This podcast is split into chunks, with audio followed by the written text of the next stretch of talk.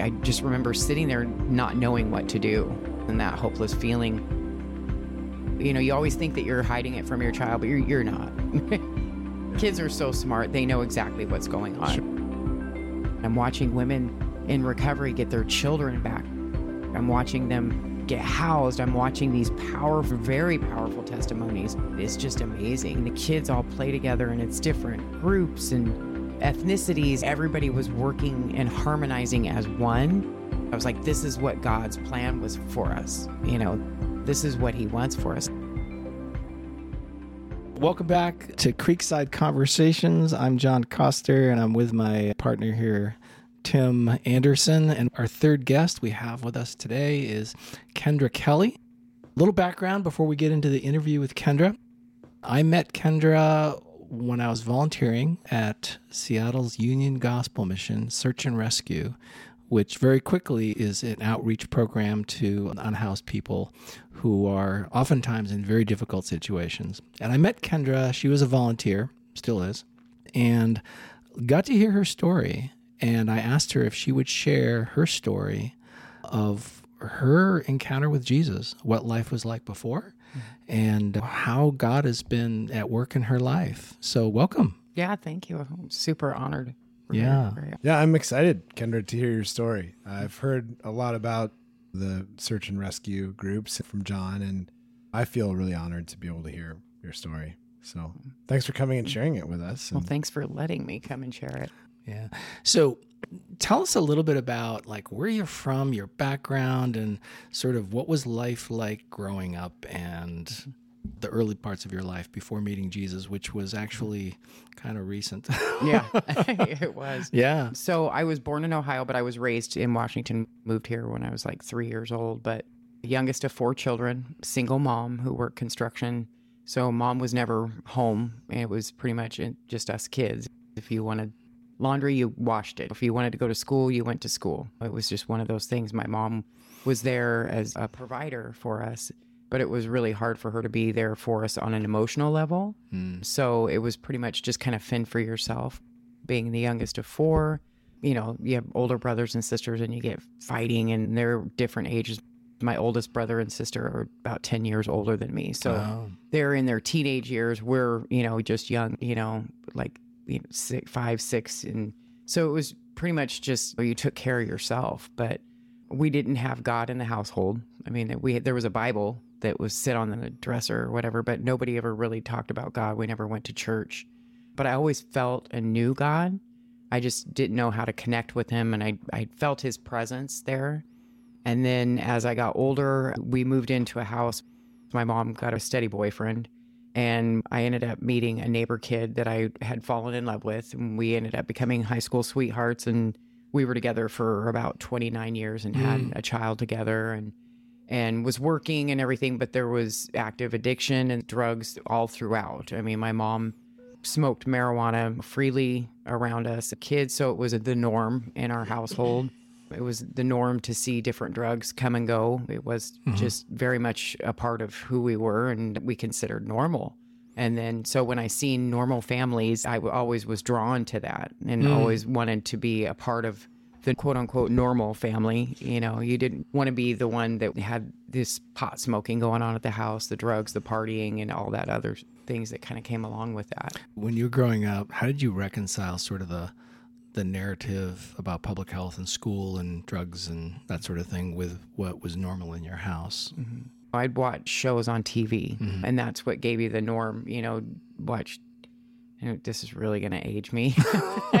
you know, but we grew up with happy days and different strokes, and you have all these different cues to gauge what was normal and what wasn't normal. And I just remember I wanted the June and Ward Cleaver. I mm. wanted the normal household of the mom and the father, and it was never like that. And mm-hmm.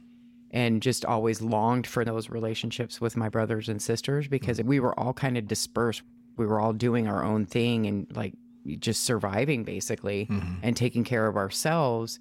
That the family engagement, there wasn't any tradition, there wasn't any culture. And I longed for tradition and culture within the family and just longed for that family gathering. Thanksgivings and Christmases were different.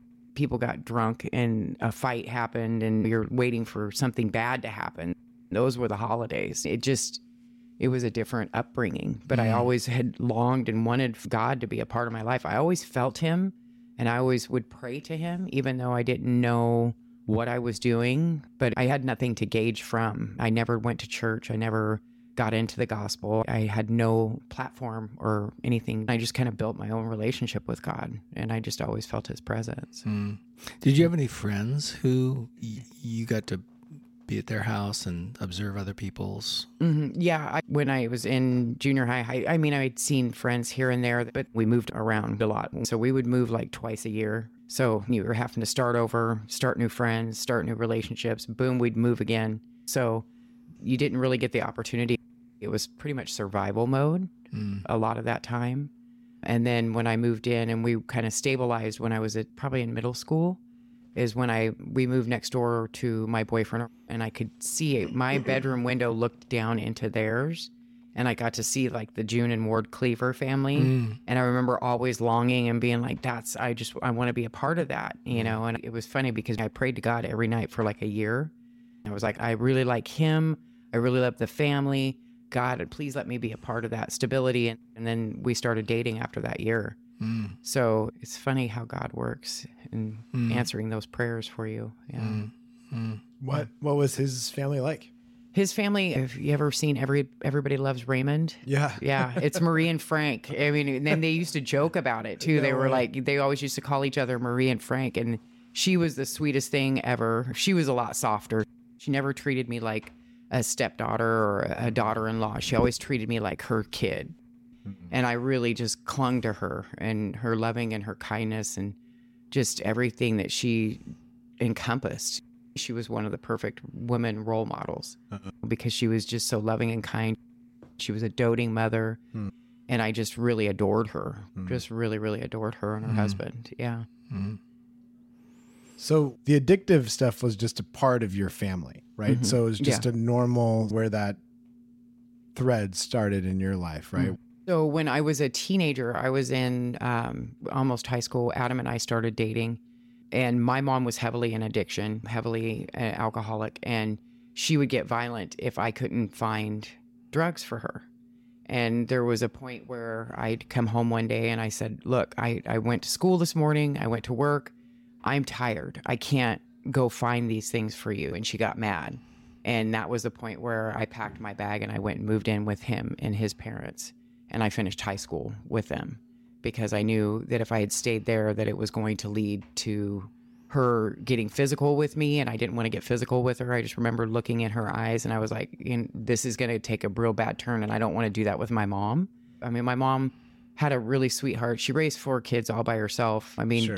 she did what she had to do, Sure. and we were always taken care of. So I don't ever want to degrade what she did because she was a loving mother. Yeah. But there was definitely addiction and there was anger and things that she had held over from other marriages and other things that had happened to her in her life. So I do want to pay her respect and and Yeah. say that we always were fed, but there was times of struggle and there was times of addiction, and that's hard for a child. I, at at one point, I just remember God laying two paths in front of me, and I distinctly seen two paths. And He's like, "Look, if you stay on this path, you're gonna crash and burn before you even get started, or you can finish high school." And and I knew that if I had stayed with my mom, that I would have been in horrible addiction, and I would never have finished school. Hmm. I would have ended up dropping out, and and I went with Adam and just finished school and got my own apartment in my 20s i ended up having my daughter and we were doing really good and thriving really well but there was still always marijuana use there was always addiction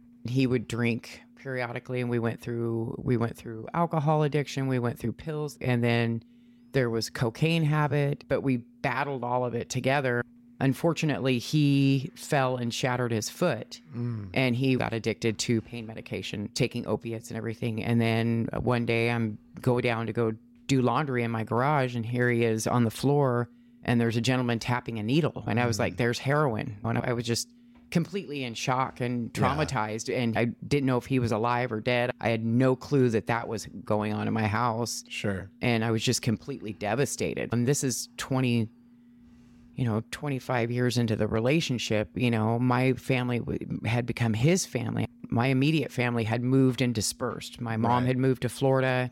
My brother was off doing his thing. My oldest sister lived in Florida. So I really didn't have anybody besides him and his family. I grew my whole life around him. Sure. And our friends were mutual friends. So, I mean, everything was so intermingled. To walk away from it was like ripping yourself in two. Yeah. And I had friends that came and said, "W- Aren't you going to leave him? You know, he's doing heroin. And I was like, I don't know how to separate myself. And I loved his family so much. We literally lived right across the street from Marie and Frank. Mm-hmm. you know, they mm-hmm. lived right across the street from us. Uh-huh. So it, it, I was like, I just remember sitting there not knowing what to do and that hopeless feeling coming over and just, I kept just crying out. And there was, there was suicide attempts. There was all mm. kinds of things, just wanting to die because I didn't have the answers. How how old was your daughter at the time? Uh, let's see. She was probably 13, 14. Wow. Yeah. So the so a lot of the addictive challenges that you were facing as a couple, as a family, hmm you know, were pretty manageable then up until that point. hmm And then Yeah. Then it went into real hardcore mode. yeah. And she was, I'd say 13, 14 when she was started figuring things out. You know, you always think that you're hiding it from your child, but you're, you're not.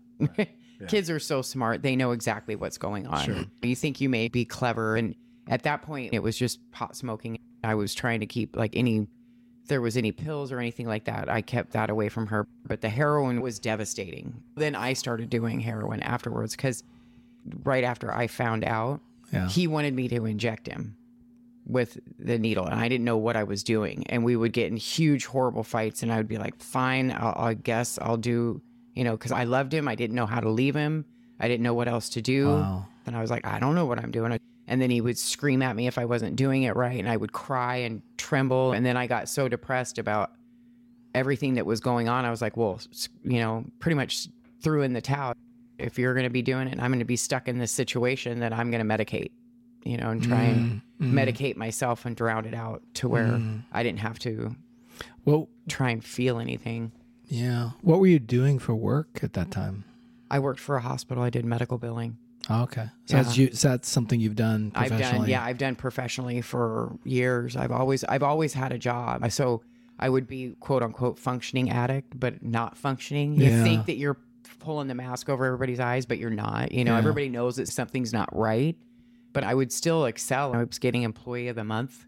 So I would prosper and do really well, and then I would have setbacks. And right before we became homeless, I could feel myself going down. I was like, I can't pull this off. I can't go to work all day, come home, party all night, go back to work. I was sometimes not getting any sleep for days on end Mm. and thinking that I was pulling everything over. And I just felt myself going down the dark, dark place that you enter, you Mm. know, and it's just, you're ashamed. I mean, when you're a child sitting there playing, you never think, well, when I grow up, this is what I want to do. No, that's not. My goal for when I got older was you're going to have a family and you're going to have these traditions and Christmases and pictures of this perfect life. And even if it's not perfect, something close. And this was tragically the wrong way. And you're just ashamed. You don't want to tell anybody that you're in addiction. You don't want to ask for help. You don't, Mm. you just want to crawl into a hole and hide and, and nobody can pull you out of that besides God. So would you say that you felt like surprised Mhm. by where you and Adam and your daughter ended up in that moment? I mean, Oh, I was did it- mortified. did it sneak up on you? Yeah, it- I mean, it did it because we'd smoke a joint here and there. So I'd been around this at all my life. But my goal was we were going to get a house and then Kaylee's going to graduate and we're then grandbabies. And you just think of the normal progression with your life. And Adam and I are going to grow old and die together. I mean, that's what, what the plan was. There, there was nothing other than that. And it just kept going wrong. When he shattered his foot, he quit working. And that was the end of that. So I was running the show. I was the one paying the rent, you know, doing everything around the house. And finally, I, I looked at him one day and I said, I'm going under. I said, I can feel it. I'm having a nervous breakdown. I can't do this anymore. I'm too ashamed. I'm too tired and I don't want this lifestyle anymore. But I didn't know how to fix it. So so what happened with Adam? hmm Uh, well, so we became homeless when we were out in the streets, mm-hmm. and our relationship turned very toxic. And that's usually what comes hand in hand with hardcore drugs. is you start resenting each other. You start playing off each other, saying, Well, I was going to go into treatment, but you weren't ready. And now you want to go into treatment. And you sit there and you go back and forth and you start blaming each other. And it just got to a point where I knew I needed treatment and I knew that he wasn't ready to. And I just needed to sever that and go. It, severing that relationship was so hard for me because Yeah. that was my high school sweetheart.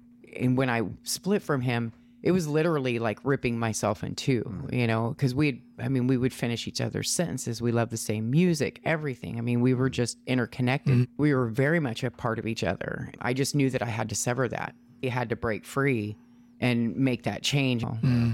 Mm-hmm. Where was Kaylee in all of this? Fortunately, her uh, wonderful grandparents lived right across the street. When Kaylee found out that we were shooting heroin, she left us a note on the counter. The most devastating thing that I've ever had to experience to come home and there's this Dear John letter from your daughter, and oh, she's moved across the street. We were living in the house across the street, so I could make her dinner. I could watch her go to school. So I wasn't separated from her until we actually became homeless and we lost our house. And then I couldn't keep track of her. I couldn't see her. I was in the homeless shelter or living in my car. And that's when it really, really set in. Wow. Before then, it just didn't mentally kick in until I was completely cut off from her. Mm. And then it sank in. I was like, nope, this is, this has got to change. Mm-hmm. So Wow. Well, thank you for sharing that. And obviously, it's very it's your life, Mm-hmm. right? Mm-hmm. And it's personal. So mm-hmm. thank you. I I'm sure it's a, a lot of those things are burdens, you Yeah. know, but also at the same time, I've heard that story more times than I would care to admit. Right about to someone who goes to the hospital, they get pain medication. And then their doctor keeps on writing prescriptions because the pain is just too it's unbearable Yeah. and then once that prescription finally s- stops being written Mm-hmm. then you know somebody looks for the next the next pain management solution right Mm-hmm. and you know i also think about you sharing about um like your job and managing being functional in that Mm-hmm. and i am just 100% convinced that there are so many people out there who are fighting the same fight that you were fighting. Mm-hmm. Someone is, you know, secretly battling an addiction. So thank you for sharing that because real people need to be able to relate and to hear that there's hope and to hear that there's some encouragement. That's really So- important. So, becoming homeless, you were renting a house. Mm-hmm. Obviously, at some point, you couldn't stay in your house. Was it financial or? It was financial. I finally had a nervous breakdown and ended up losing my job. I got Oh, laid wow. off from my job. Hmm. I showed up late, one too many times. Right. Yeah. no so- employee of the month award. No that year? employee of the month there. Yeah. Lost that award. No, and I it, it was really sad and devastating. Not only are you feeling this guilt from addiction, well now you've lost your job. The shame of, of that, yeah. The shame of losing your job because of it. And it was like, oh. And then um, So logistically, what happened? You you I couldn't pay my rent. Right. So Yeah. then what? It, so did you leave Adam before that, or No, we were still together. At that point, it was just a train wreck. There was no co- real comprehension. It's just, what am I doing today? How am I going to stay from being sick today? Because you're heavily into your heroin addiction. right? And if you don't have it, you're sick. So that's your first goal. And that's usually an all day mission is go and find it. Then, then you can dose and you can take a shower, you can eat, you can do those things. Without it, you can't function. Mm. And mm-hmm. so mm. I have to function in order to survive. Right. So you basically, you go in real primal survival mode. Yeah. I'm kind of curious. Would you have been open to an intervention by Adam's parents had they known and how to do that? Or Yeah. or or Kaylee or, Or Kaylee? Yeah. anybody. Yeah. Yeah. You would have been. Yeah. So I would have been. So I don't know that he would have been. And I think that was part of their problem, not knowing how to deal with two of us. Yeah. It's one thing when you're dealing with one person, but when you got a couple right. together, it makes the dynamic a lot harder to, you know, pin somebody down and say, hey, this is an intervention and this is what's going to happen. Well, So when he- it was his parents, right? Right. So Yeah. so he's probably the one they were thinking about 1st Mm-hmm. and then you know, and and not that they wouldn't have helped you or anything, Mm-hmm. but just that's kind of the natural order of things, right? It's Right. that's really Right. tough. Right. Yeah. Well, and when all of this happened, I probably looked crazy because I was going, I was losing my mind at the time. I was, I was really having a hard time with everything.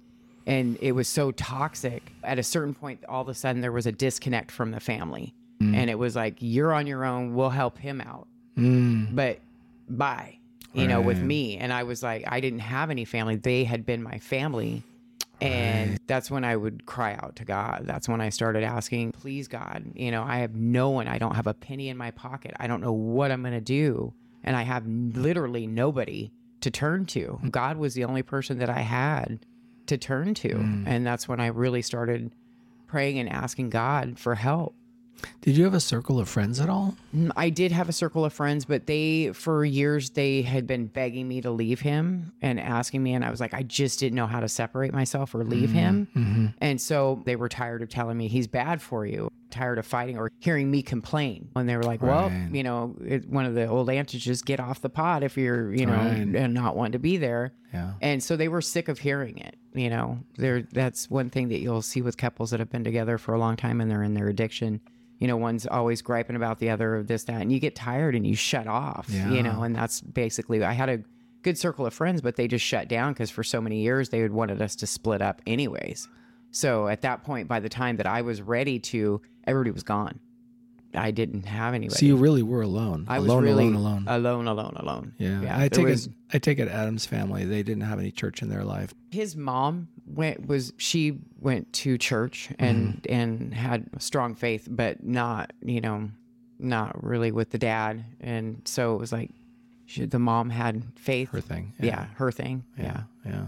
But, yeah. And so at a certain point, you know, your relationship with Adam kind of Mm-hmm. fell apart then and, and and you left him or yeah well we or, both or you, we both ended up in the car living and and i that's when i went down and got a drug and alcohol assessment i knew as soon as i ended up in my car and i was homeless sitting in a parking lot i was like this isn't acceptable yeah. this is not right. This is not acceptable.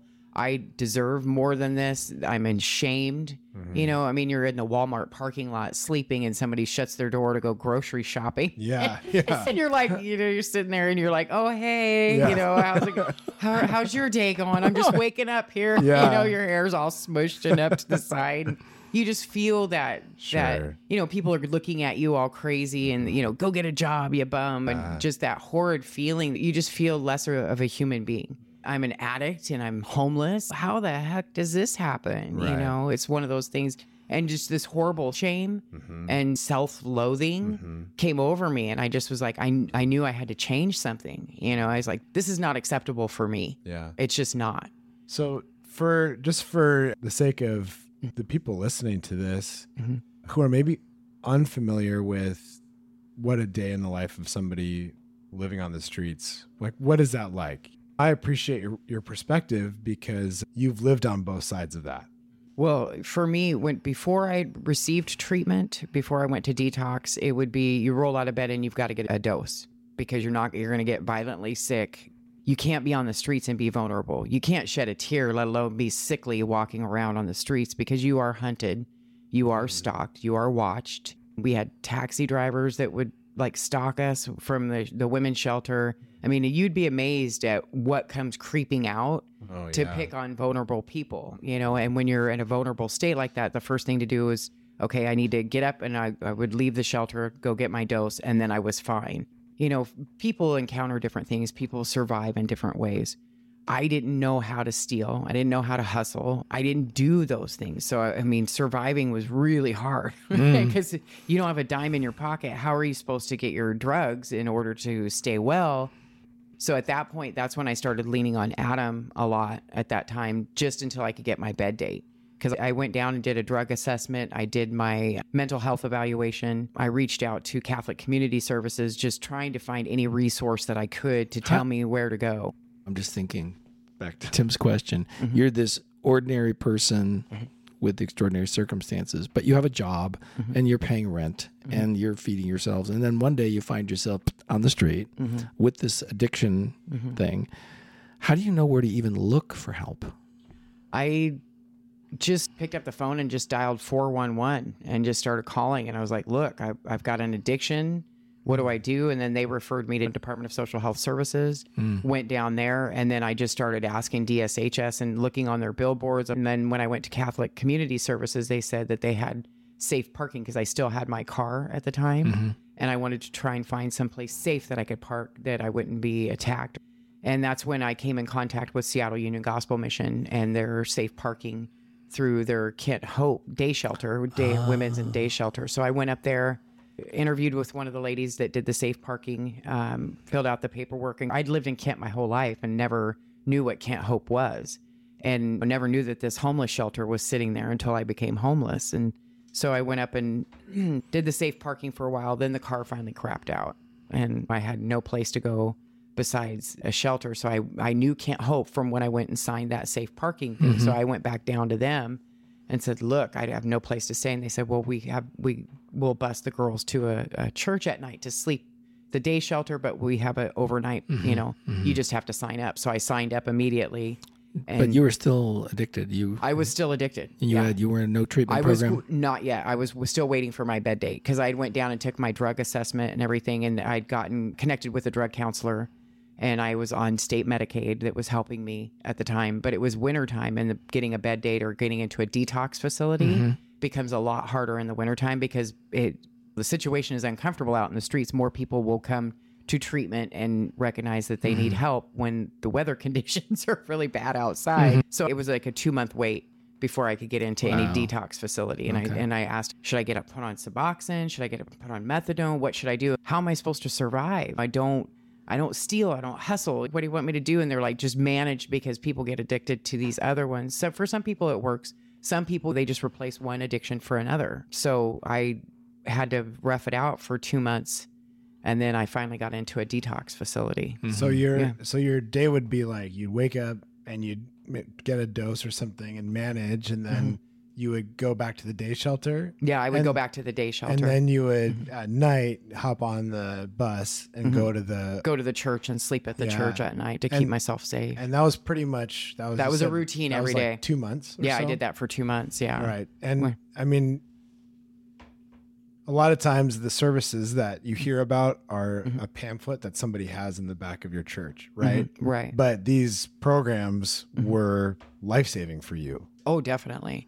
Definitely. Well, Because I went in and I did a month long detox at a facility and I came out. And so now I'm sober, still don't have a penny, still don't have anybody. Now I'm sober on the streets. I have nothing. And it's funny because, you know, as a kid, I always grew up in the same mentality as like, oh, there's somebody that's homeless, go get a job. You know, it's a lot different when you're out there. Because and and you know that's how people are looking at you. Oh, I knew. I knew exactly what they were thinking because I used to be the same person that was looking at them thinking the same thing. Go get a job, you bum, you know, and it's not.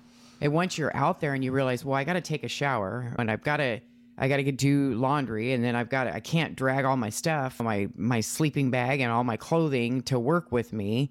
You know, who's going to show up to a job and be like, "Oh, don't mind my my sleeping bag and my my rolly cart with my stuff and my hair's like half sticking up and I'm falling mm. asleep because there was fighting at the shelter all night last night and my stuff got all stolen from somebody at the shelter last night. So I mean, ah. it's not it's not as easy. I tried doing temp work and I remember at one point I started falling asleep because I, I had no bus money, so I had to walk in the middle of the winter and walk a long, long ways, and it was really cold. Get there, start working, and I remember I had to sit in this warm office, and I could feel my eyes start closing, and I was like, "This is terrible. I'm totally sober.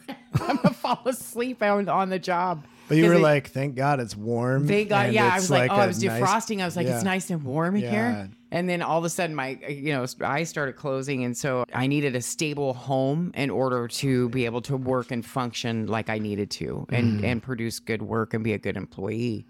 And that's when one of the one of the ladies at Kent Hope had mentioned they had a year long recovery program, and they had where they would help you with housing. But it not only hel- it encompassed the whole body and spirit. So it was it's a faith-based organization. And i always believed in god and i always felt god and i always spoke to god and and felt him. Right. but organization that's faith-based and you have to walk in and you have to surrender everything. You're under their rules and you have to just trust in god's plan is a different thing so doing that and surrendering was really hard but at the same token it was like you know, like I, I was telling you before, I had tried my plan and I crashed and burned. So I, I was open to God's plan. I was like, you know what? I don't. You don't hear of too many people that followed God that crashed and burned. I mean, Wow. you really don't. You know, I've heard a lot of people taking their own routes and crashing and burning, Sure. but I have not met too many people that followed God and crashed and burned. Hmm. So let's do this. We'll be right back after this short break.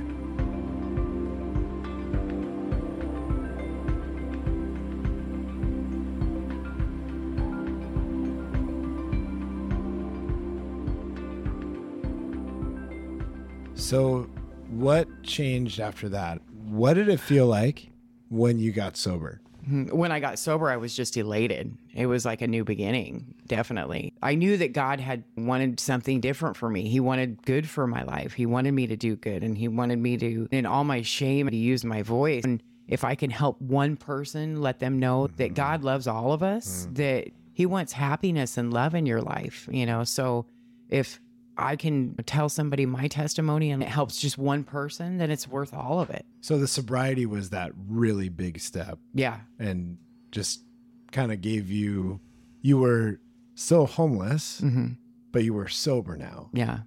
Did that give you some strength or some hope that something that gave me strength change? and hope but there was a level of desperation before i went into that year long program Mm-hmm. because i still had no answers of how i was going to fix the damage. Mm, you know i'm still in this mess. I'm, I'm still homeless. Right. i've still you know got to rebuild those relationships. I hadn't went through any counseling. I hadn't done any courses on drug abuse. And there was just there's a whole bunch of things that needed to be incorporated in being healed otherwise you'll relapse because you just feel all that shame and that pain again yeah How long was it from the time that you finished detox till the time you got into the program?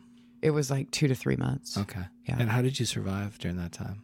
I just kept my nose down and just, I would stay at the day shelter. I would go to the church at night Mm-hmm. and I just kept doing that. And I was like, just keep your head down. Some, I, I didn't know what was going to happen, but I knew that if I stayed out in the streets, I'd run into somebody that I knew, and I knew that I would be distracted. And I knew that the only place that I could stay safe and keep myself on target was staying at the day shelter and staying around people that were sober and and just connecting that way with mm-hmm. with God and, and with these people, these new wonderful people that were introduced to me. Mm-hmm. Yeah.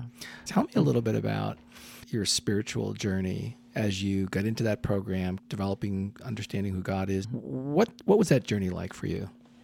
It's it's really funny because like I said I hadn't went to church or anything and and during this whole process when I was staying at the day center and going to the church at night right before I went into the year long program I kept hearing God and he'd say different things like one thing that he would say is Kendra stop and smell the roses and it was like stop breathe sit with me in peace and rest and that's what I kept getting from it. Hmm. And it was really it was kind of funny because I would literally stop and smell the roses wherever I seen roses. And I was at the day shelter one day and a lady came up to me a, a pastor and she had all these long stemmed roses. And, and she just charges right up to me. And she goes I prayed to God and he told me that I'm supposed to bring you roses. And I just started sobbing. And I was like I couldn't believe it. And I was like that's really amazing. So my friend had a car and she grabbed one of the long stem roses and she had put it in her visor in her car and we went out to smoke. Her dog, Angel the dog, grabs the, the rose out of the visor, goes into the back of the car and sticks it in the side pocket of my bag that said God loves us. And and the Who says there's no angels? I know. That's what I was saying. So I, I went to grab it. She's like, "Where's the rose?" And I'm, I don't know. And I'm looking through my bag, and I realize what's going on. And the little dog's sitting there shaking its tail at me, and I'm pull this rose out, and I just start sobbing.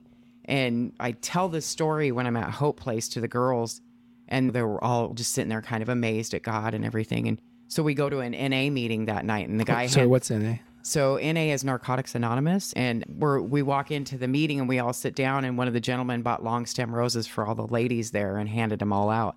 And all the women just all their mouths dropped open and they turned and looked at me. and We all got watery eyes, and I said, "I told you God's real. God is real. He's alive. He's never left us. He's mm. here. He's with us." Mm. And all of us girls started crying. They were like, "I can't believe you told that story in class today, and this just happened." Okay, so you make it through the one year program. Mm-hmm. And what were some of the skills, processes that you had to do over that year? So they teach you about substance abuse, what are triggers and things that you can do to help avoid that. We went through a, a lot of courses about domestic violence, codependency, you know, because I definitely was codependent with Adam and trying to be on your own and There's self care that you need to do. There's all different things that are incorporated in recovery and doing things for yourself so you can help other people. Mm. And there was also Bible study. And so I got to dive into the Bible and learn about Jesus and and this was something that I really wanted to do because I had been hearing him and I'd been feeling him and there were so many times I would just break down and cry because you could feel his presence there. You, could feel his hand. I'm watching women in recovery get their children back. I'm watching them get housed. I'm watching these p- very powerful testimonies. I mean, my testimony is is just Nick and all of the glory and wonder that he's worked and how he transforms and and rebuilds people and just watching it is just amazing. And then being down in the kitchen and watching the kids all play together in different groups and ethnicities, but everybody was working and harmonizing as one.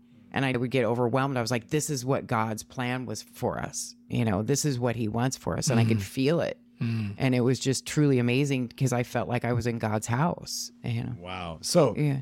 So you have this really powerful experience and then at the end of the year Mm. they said that they would help you with housing. So what happened then? So you get a life coach and they help you because I was like, how am I going to explain a couple year gap in my resume?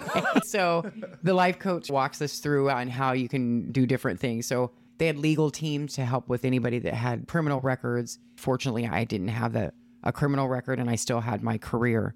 So I just made up a resume and started applying for jobs and got a job with a temp agency right away. And then they had a transitional house that you could move into and you paid like a third of your income and then you could save your income so that way you could get back on your feet and you were allowed to stay for two years and i stayed for a little over a year and then i was able to get in, back into my own apartment i started volunteering and going out and serving the homeless because that's where my heart was like i need to give back and do what they did for me and show other people love like they had shown me when i was living in my car. I've been doing that ever since since mm. 2018 because when i lived in my car seattle union gospel mission come out and they would serve sandwiches and cocoa and and just show people love at their level and and minister to god's children because we're all god's children. You know we all deserve love. We all re- deserve respect. You don't know the demons that somebody's fighting and you just have to be loving and respectful to people people respond to love mm-hmm. and respect. Mm-hmm. They don't respond to somebody shouting and being mean and hateful.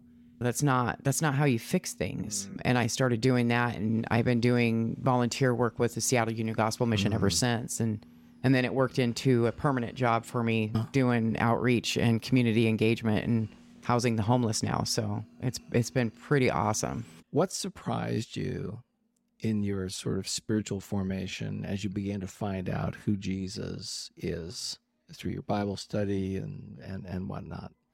the uh, his love and his grace for us and forgiveness in our sins and and just having faith in us when he's asked for s- such a small bit of faith in him and it just amazes me it blows my mind uh, his faith and his love and his dedication for us. It is really beyond our comprehension. We can't even fathom his love and his grace for us. You know when i think of my daughter i would still love her you know no matter what. And i was like oh that's his love for us as a fatherly love. You know Mhm. god god doesn't want comfort all the time in our life it's Mm. growth you know that god wants for us. He wants us to learn and grow.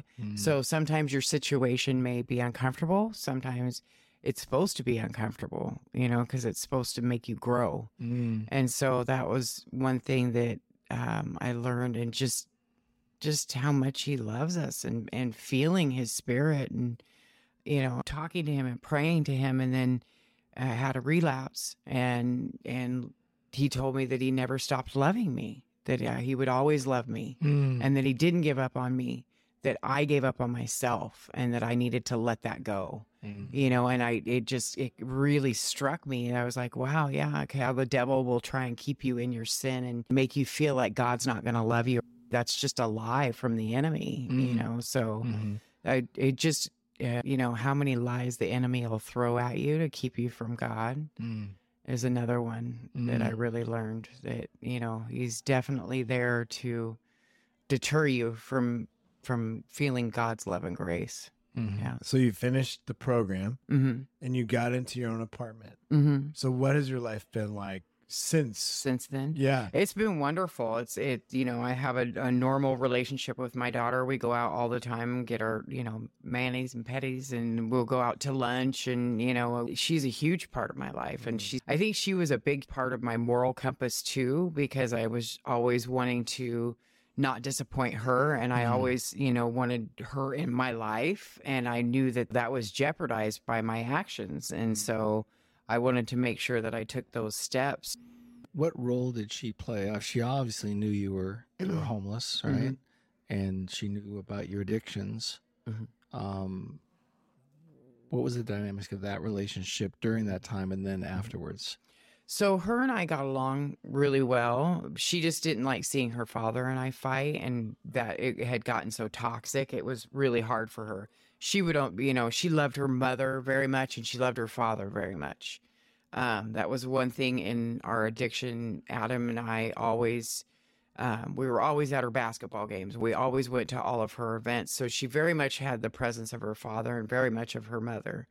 And so it was hard for her because she was being torn between the two of us when we would fight. And whoever was winning, you know, she would always go with the loser and defend the loser, you know. so feel really bad for that. But I'm glad that, you know, she knows how to smell somebody's, you know, darker side. She knows she instantly will be like, nope, you're full of beans. So, I mean, that is a good thing. But um, we've, we have a really good relationship and I love her so much. And she's just been a true blessing. She was definitely a gift from God. I mean, really, mm-hmm. because there's, there was many times that I was in some dark places, you know, and it was like, okay, I've got her and I've got God. Okay, we can do this. I've got those foundations and I can keep building off of those. So, mm-hmm. yeah. Has she um, had any encounter with God? No, I keep trying to talk to her about my story, but I'm doing it softly and gently because I don't want to push her away. Mm-hmm. I don't like talking to her too much about it because I don't want to rehash Right, some of that stuff, you know, that can maybe traumatizing for her. You've got your apartment Uh-huh. and you've been working like since then Yeah, Like, I've been working solid the whole time. And then it's funny because I was volunteering with Seattle Union Gospel Mission doing the outreach, you know, going out and serving the homeless, and we would serve them sandwiches and stuff. And um, I was praying to God and asking God, you know, I want to do your ministry. I want to serve. And I know that I have love and compassion for your children, and that's what they need. But how how can I do this and pay my rent? so it it's was an funny. important detail It's a huge Yeah. Detail. become I was like, Lord, again, yeah, I can't. I've got to be able to be progressing and still doing good, you know. Absolutely. But at the same token, I want to serve your children, and I want. I know this is a good ministry, and I want to do good works like you you want us to. And I had a friend who started working at Salvation Army and was looking for a partner to do outreach and engagement. And so now I'm I transitioned over to Salvation Army, and we are now housing the homeless um, through Salvation Army with their street level program. And um, you know, last year they housed over 600 homeless people. Um, So that is the new the new goal is to get people into their homes and get you know stabilized and and it's been a wonderful journey. But in retrospect, to look back and watch how God's plan has worked is just I mean amazing to me. It's just I'm I sit back all the time and am so grateful and humbled by everything. Every mistake and every victory is is all part of the plan, you know, and it's really neat to be a part of it, you know. Mm. what do you think now as you encounter people Mhm. that are in the situation that you were in Mhm. uh, how do you how do you engage those people on the street like what kind Mm-hmm. of what goes through your mind as you're talking with them and Well, you know, each individual is different and mm-hmm. every situation is different. There's not a one stop shop or fix for that. Everybody's got different damage. You really have to kind of just go up and engage with the person and see where they're at and see do they want recovery or do they think that they can manage it on their own and they just need a stable housing to get that ground level back up and get them back into society again. Mm-hmm. But we do have resources for recovery. Mm-hmm. We do have resources for abuse if they've been, you know, emotionally, physically abused. A lot of the time they go hand in hand. Mm-hmm. Um, so there's, you know, mental health. You have to you have to heal the person as a whole. You know, it's sometimes it takes for one it may work, and the other one it's going to take a lot more work and a lot more time. You just have to engage that person. Sometimes it takes repeat times over and over and over again. They want to see consistency. They want to see love. They've been burned or abused so badly, you have to build their trust. So mm. there's not one answer. That's I wish I had that answer and dealing with that. I get it. I don't condone people camping everywhere. I understand those concerns uh, from our community. Mm-hmm. Um, but I also want to plead to the community to use some compassion and some love, you know, when you're encountering different people. Cautious, yes, mm-hmm, you know, mm-hmm. but please use some compassion and realize that people have been severely damaged. Somebody's uh, severely abused them. They've been through severe trauma, mm-hmm. whatever that may be. You know, you just don't chalk it up to they're a bum drug addict, loser, and they're not worth it. We're all God's children. God wants every one of us to come home, Yeah. you know? You mentioned earlier that there are people who are taking advantage of vulnerable populations, Right, And you were you said you'd be surprised at what creeps out. Mhm. Can you explain just a little bit more, like just what that's like and kind of the the dangers that people who are living on the street might face? Face, yeah. Well, when I uh, stayed at the day shelter, there was a taxi driver that used to stalk the women that lived there, and he would give you a free ride if you would do certain things for him. You know, and uh, you'd be walking along and you'd be like, go away. And he'd just be lingering behind you in this taxi cab. And you're like, okay, is this guy going to jump out and is he a serial murderer? He would literally wait. And all the girls at the shelter, we all knew who he was and we would all keep an eye on him. I was like, hey, do you guys see the cabbie? Hey, don't take a ride from him because at the end of the ride, it's going to be mm. bad news. And so, and then there was like smoke shops and different places that would, hey, I'll trade you for your debit card for this or that. And you didn't know who would turn you in. So then you would get a charge on top of it or you have to go to jail. Mm-hmm. So this stuff happens. I would watch vulnerable get set up, get thrown in jail, and this other person just walk off. So there's all different dynamics and things that happen. So please show people love and, and consideration. Is do you have any advice for the people who are supporting people struggling with addiction or homelessness? How can you encourage those t- who are supporting people struggling with addiction or homelessness to mm-hmm. stay in the fight? Mm-hmm. It's because you're worth it. I mm-hmm. mean, you're think about it as a human being, you're worth having a normal family and a job and your friends and your relatives and a beautiful community that will surround you and and just, you know, being part of community was is a huge thing and I, I believe that that's what we're all meant to do is we're all meant to love on it, whether it's time, money, um, anything that we can do to help give back and it feeds your soul. It really does. I mean, that's what God wants for us. And it is fulfillment. It's not about chasing the bag, it's about fulfillment. Just try it for a while and see how much it fills you better than those drugs or alcohol. Um, it's the best uh, natural high that you'll ever get.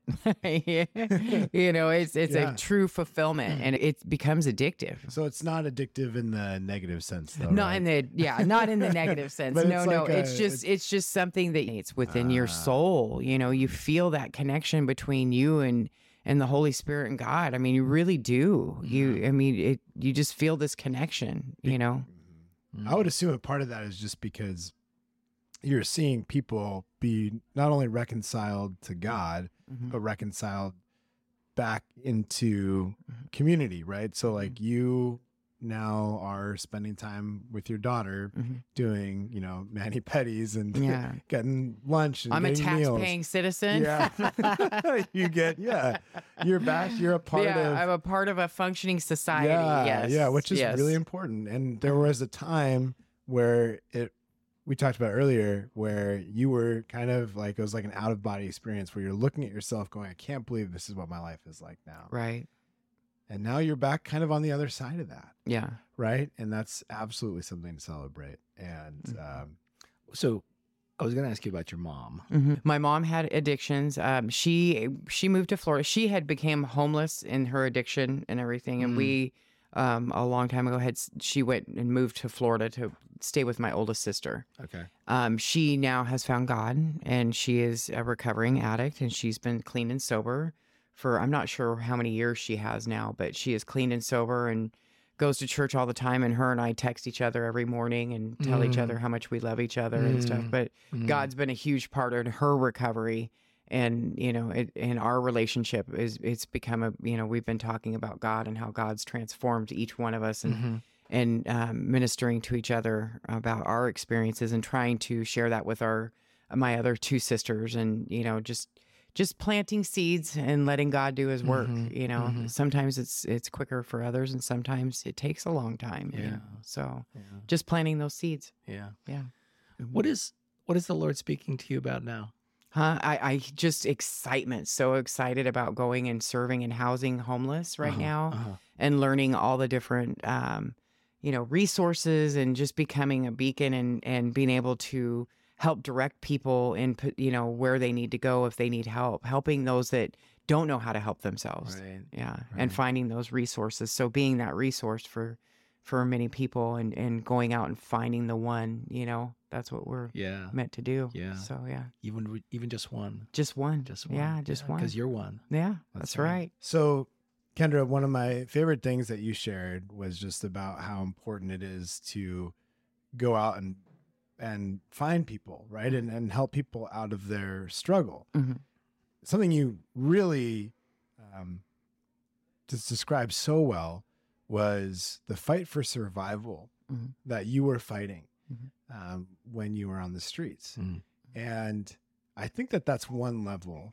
But from what it sounds like, the kind of that next level after just surviving is being restored, Mhm. right? Right. A lot of the reconciliation between you and your mom, between you and your daughter, between Mhm. you know, um, you know, you and the Mhm. U.S. government paying Yeah, taxes, paying taxes, yeah. being a contributing member of society, Right. And there is that sense that you've been restored now to a different place after that long battle, Mhm. and um, we've had conversations in the past on this podcast with people about the opportunity that God gives people. Not only are you saved from addiction or saved from homelessness, but you're saved for something, mm-hmm. right? Your God is giving you this opportunity to partner with Him to bring other people back in and Mhm. experience the same kind of transformation and restoration that you've experienced. And that's what I find so deeply encouraging mm-hmm. and so in line with what God is doing in the church in mm-hmm. so many different ways. People are, God is calling people back to Him. So thank you so much for sharing Yeah. this story with us. It's And I'm just gonna- encouraging. I'm gonna put a shameless plug into what Kendra had just said. Yes. Mm-hmm. and, and I don't know if I said this beginning, I'll say it again anyway. One of the things that, you know, I was following what I think was an obedience to a calling that God had for me to go out and serve in this way. And while it's been very profound and continues to be profound, Kendra's experience Mhm. allowed me to see compassion and love modeled in a way that I could never learn about in a book, that I could never hear about in a sermon Right. that I could never know about by just talking about it. Right. You had to go out in the street and watch it. And what Kendra was doing, and she didn't even know this, she was exhibiting compassion and love in a way that was modeled that I could go, oh, that's how you do it. You know? Yeah. And I've been changed. So going out and doing this stuff changes you. Yeah. It changes you. It changes it from the concept of compassion to embodied compassion. And I, I, I- I don't know another way to say that. So thank Yeah. you so much. I really appreciate the opportunity. Thank yeah, you. Yeah. All right. God bless. Bless you.